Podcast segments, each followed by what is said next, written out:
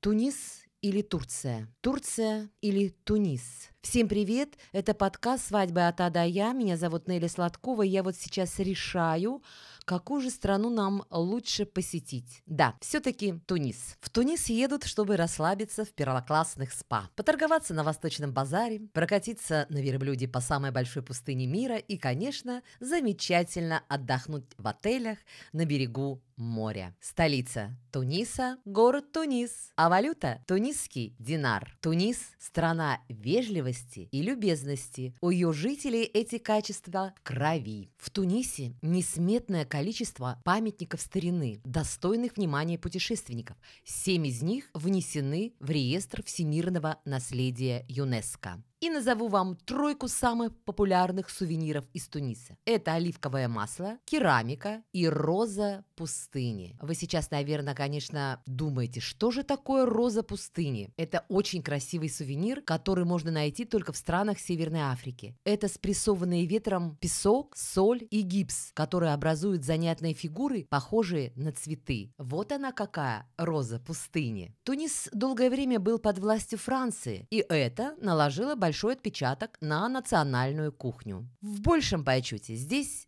вареные овощи. Ну а в чем тунисцам нет равных, так это в сладостях. Орехи в меду, пахлава, луку, нуга, всего и не перечислишь. В Тунисе есть все для активного отдыха, огромное количество центров развлечений, но, внимание, женщинам лучше не появляться в не слишком людных местах без сопровождающего мужчины и не заходить одним в кофейни с мужской публикой. В целом в Тунисе действуют такие же правила, как и повсюду за рубежом, как гости вы должны проявлять уважение к морали и правилам поведения страны и не раздражать людей неподобающим поведением. А какие здесь традиции на свадьбе, мы сейчас с вами, надеюсь, узнаем. Свадьбы в Тунисе принято проводить летом, когда особенно жарко и работать не получается. А вот традиции здесь в каждом регионе разные. Кроме того, современный Тунис равняется уже на Европу, так что молодежь все чаще отказывается от привычных стране свадебных церемоний. Они одеваются по-европейски, отказываются от одежд, в национальном стиле. Но есть, конечно, и такие, которые свято чтут древние традиции. Многоженство в Тунисе запрещено законом. Обычаи Туниса не мешают свободному общению между мужчинами и женщинами. Чтобы познакомиться с девушкой, достаточно протянуть ей веточку жасмина. Да-да, именно жасмин, веточка жасмина помогает молодым людям. Так что узнать холостяка в толпе достаточно легко.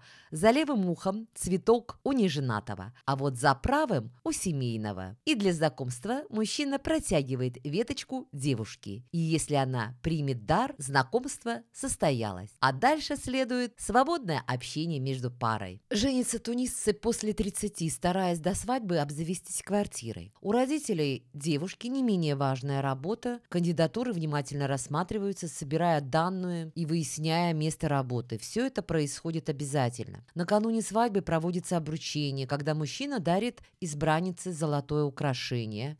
Еще одним традиционным подарком является только спокойно – белые тапочки. Они входят в корзину подарков так называемый свадебный набор. Невесте также преподносится белая свеча, подушка и перчатки. Кстати, стоит это совсем недешево. Вообще приходится на свадьбу потратиться значительно. К примеру, для невесты нужно купить наряды, а их должно быть, это вам не шуточка, не меньше 10. Очень часто необходимые костюмы берут в аренду. Свадьбы в Тунисе славятся своей длительностью. Их отмечают несколько дней, иногда целую неделю. А вот раньше и вовсе торжество тянулось до 40 дней. Интересно, что торжества по случаю создания новой семьи длятся целых 7 дней, и только в последний будущий муж и жена видят друг друга. Конечно, все начинается со своеобразного девичника. Девушку окружают, конечно, подруги, ведут в баню. Затем, после водных процедур, девушки делят между собой ее старую одежду, что, по поверьям, поможет выйти замуж. После водных процедур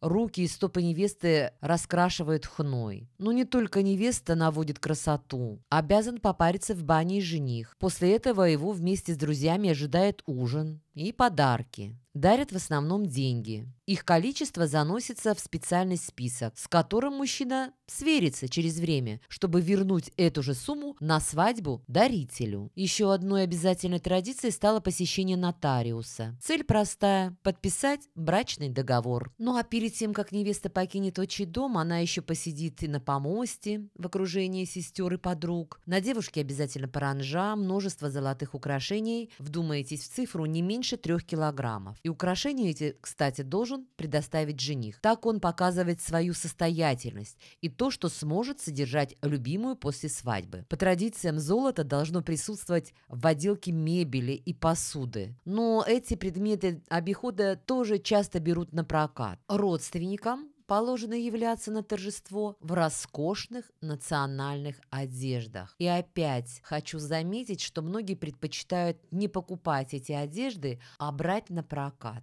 Ну и, как я уже говорила, что торжество продолжается 7 дней, причем жених и невеста празднуют порознь, каждый со своими родными и близкими, и друг друга не видят. И в последний день свадьбы молодые, наконец, встречаются. Обряд заканчивается общим пиром. Гости едят кускус, национальное блюдо из пшеницы, мяса и овощей. А сопровождают праздник традиционные танцы. Но массовые дискотеки здесь не приняты. Вы знаете, э, свадьба в Тунисе выполняет еще одну важную функцию. Это место для знакомства, потому что приглашенных на свадьбу бывает довольно много. А в заключении мать, освещая путь свечами, вместе с дочерью несколько раз обходит дом под музыку свадебного оркестра. После этого девушку забирает муж и везет в новый дом. Сопровождает их кортеж из дорогих машин, которые перевозит приданное молодой хозяйке. Девушке в это время надо набраться терпения и смирения.